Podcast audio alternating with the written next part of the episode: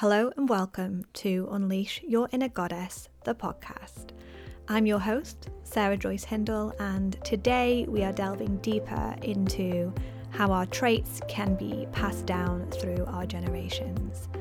So, the last episode, um, go check it out if you haven't listened to it yet.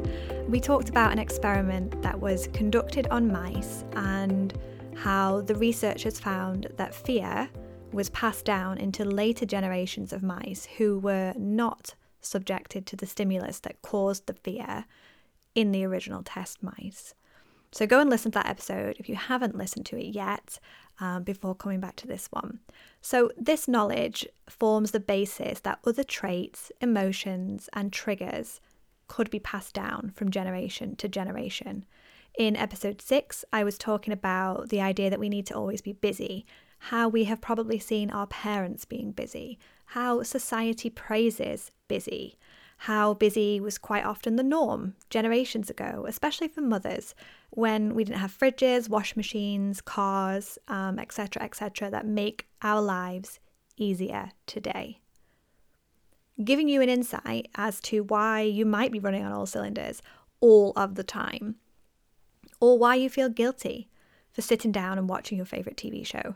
So I felt like we needed to revisit this topic and delve in a little bit deeper, as I kind of felt like I left it hanging a bit. So, Calm is the New Cool, Part 2.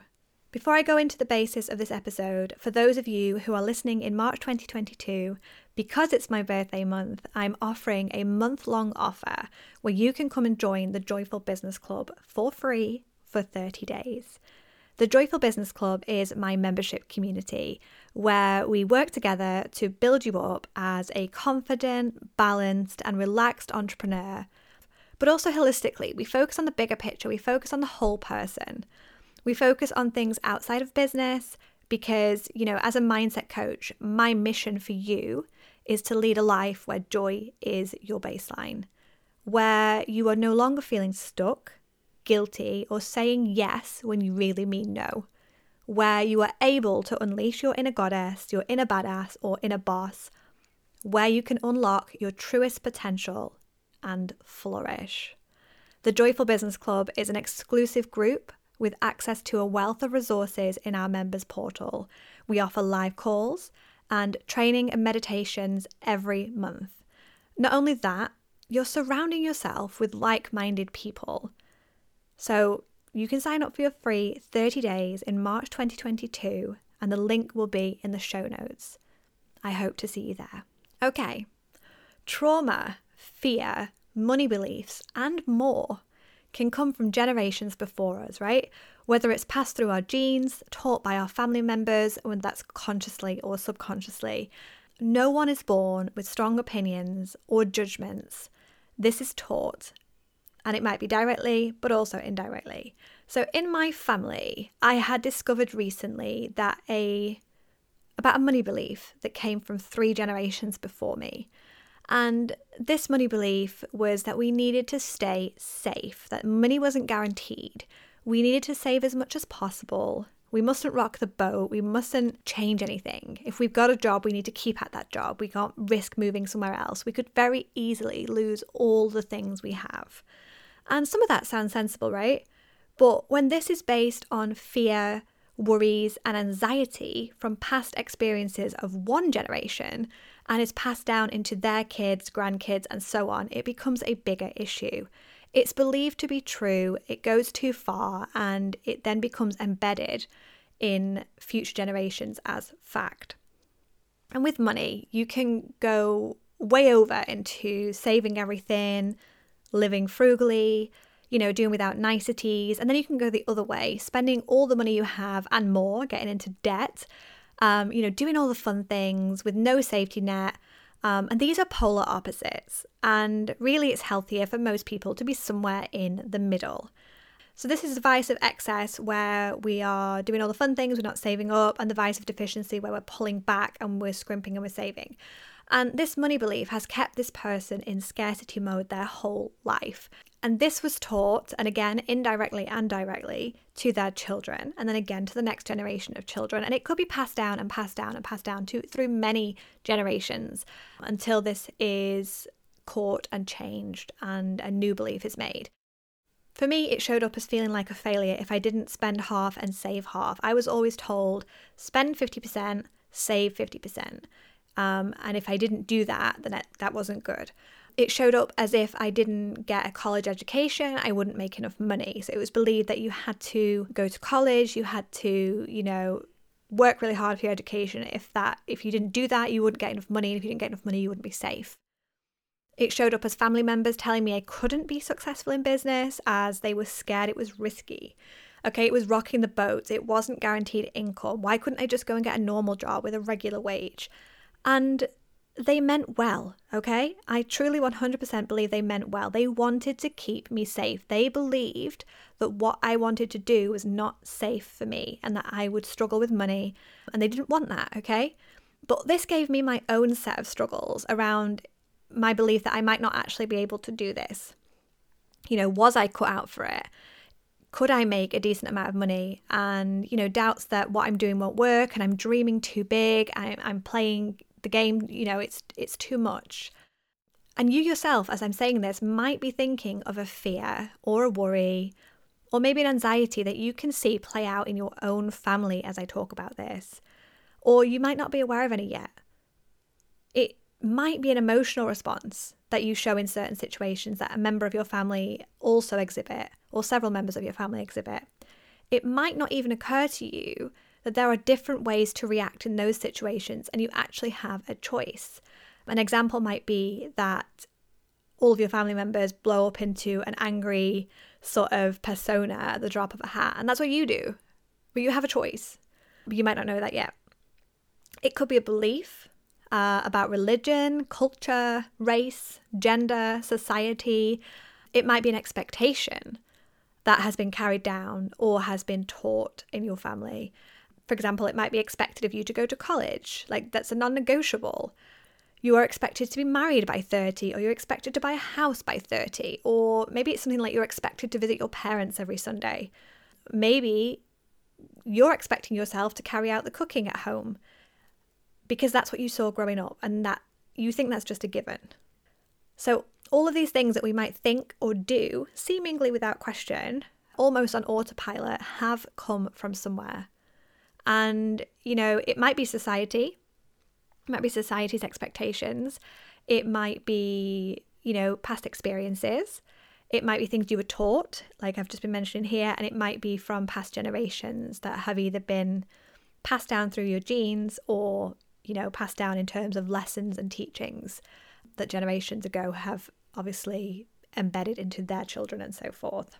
You ultimately have the choice to become self aware, to look at yourself, the good, the bad, and the ugly, and choose Do I want to carry this thought, belief, emotion, or action through into the future? Do they serve me in my effort to unleash my inner goddess? Do they add joyfulness to my life? Do they enrich it? Do they help me show up as me, confidently and optimistically? The good news is, once we are more self aware, we can move away from what has held us back. And, you know, I viewed my business back then as a pocket money business, never earned more than the amount that I thought was my energetic maximum. And once I started working on my mindset and my money issues, I doubled my revenue the following year. Okay? You can become self aware too. You have what it takes to choose. You can become more you. And reprogramming your thoughts, reframing your mindset, it isn't a quick fix. It won't happen overnight. It's an ongoing process. And I'm still working on mine and uncovering new layers to work through all of the time. But if you are dedicated to yourself and to any future generations, I promise you it's worth it. There are three things I want you to look at to begin to look inwards and become self aware. The first one is journaling.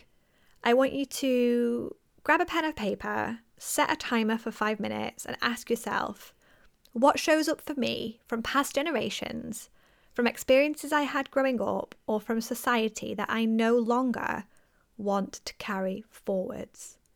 You could journal on the same question every day, and different things will most likely come up. I mentioned a money belief that I had that had been passed down through generations. However, I was also taught that busy equaled good. Busy was, you know, success. Busy was, and still is, I suppose, in society, seen as a good thing. And resting was seen as lazy, unproductive. I had to feel guilty if I was resting. I also had a belief that in order to make a good amount of money, and what I believe a good amount of money was, you had to work really hard, and that work was something that had to be uh, disliked and detested. I also had the belief as a teen that I was worth more as a person if I was in a relationship. You know, so some of these beliefs really were not serving me. So just try it, okay? Set a five minute timer and just write, see what comes up. Asking yourself, you know, what shows up in me from past generations or experiences I had growing up or from society that I no longer want to carry forwards. This is your first step to becoming self aware. Number two, after some journaling or maybe meditation, pondering, or just discussing with an unbiased person you trust, decide what you want to believe or what you want to think moving forward and create a short affirmation or a mantra to immerse into your everyday. So it could be something like I am no longer available to believe X, I fully believe Y. Or I am the kind of person who believes Y or chooses to think Z. So mine were, for me, money is an unlimited resource. And another one was I get paid well and love what I do. So you can create a really short statement like that. And then, you know, bring them up in your everyday. Have it as your screensaver on your phone. Have it on your calendar alerts. Write it down and stick it on your fridge. Stick it on your mirror. Stick it on your, you know, laptop. Wherever you need to see it. Number three, be prepared to shut down a conversation with someone that you've identified with the beliefs that you are stepping away from. So think on how you may word this and have a plan in place. And I want you to know that you can maintain respect for their experiences and their beliefs, but you don't have to entertain a conversation about it. So it could be something simple like, you know, you may choose to believe X, but I believe Y, and I'm not willing to talk about it. Or I'd love it if we could talk about something we agree on, as I feel this conversation may become toxic or negative. And we're just stopping it dead in its tracks because we're not available for that anymore. We're moving forwards and choosing to believe or choosing to think or choosing to be who we want to be. So, believing you are worthy, believing you are enough as you are, believing things don't have to be the same, believing you can change, believing you can be happy, and believing you are in control of your thoughts. I'm telling you from my personal experience that it is freeing, it is powerful, and it will likely make profound change. Not just in your life, but it will ripple outwards and touch those near and dear. It will shape your children and the generations to come. It will shape how you show up in business, how you show up in your work. It will shape your future decisions. I would love for you to join us in the Joyful Business Club, where there is space for you to truly be, to work through where you are currently, and to flourish as you unleash that next level you. That self aware, joyful, calm, and confident version who lives life on their terms. No longer governed by social expectations, past experiences, or generational trauma. We'd love to have you, and the link is in the show notes. I'd like to finish with a quote by Anne Frank. What a wonderful thought it is that some of the best days of our life haven't even happened yet.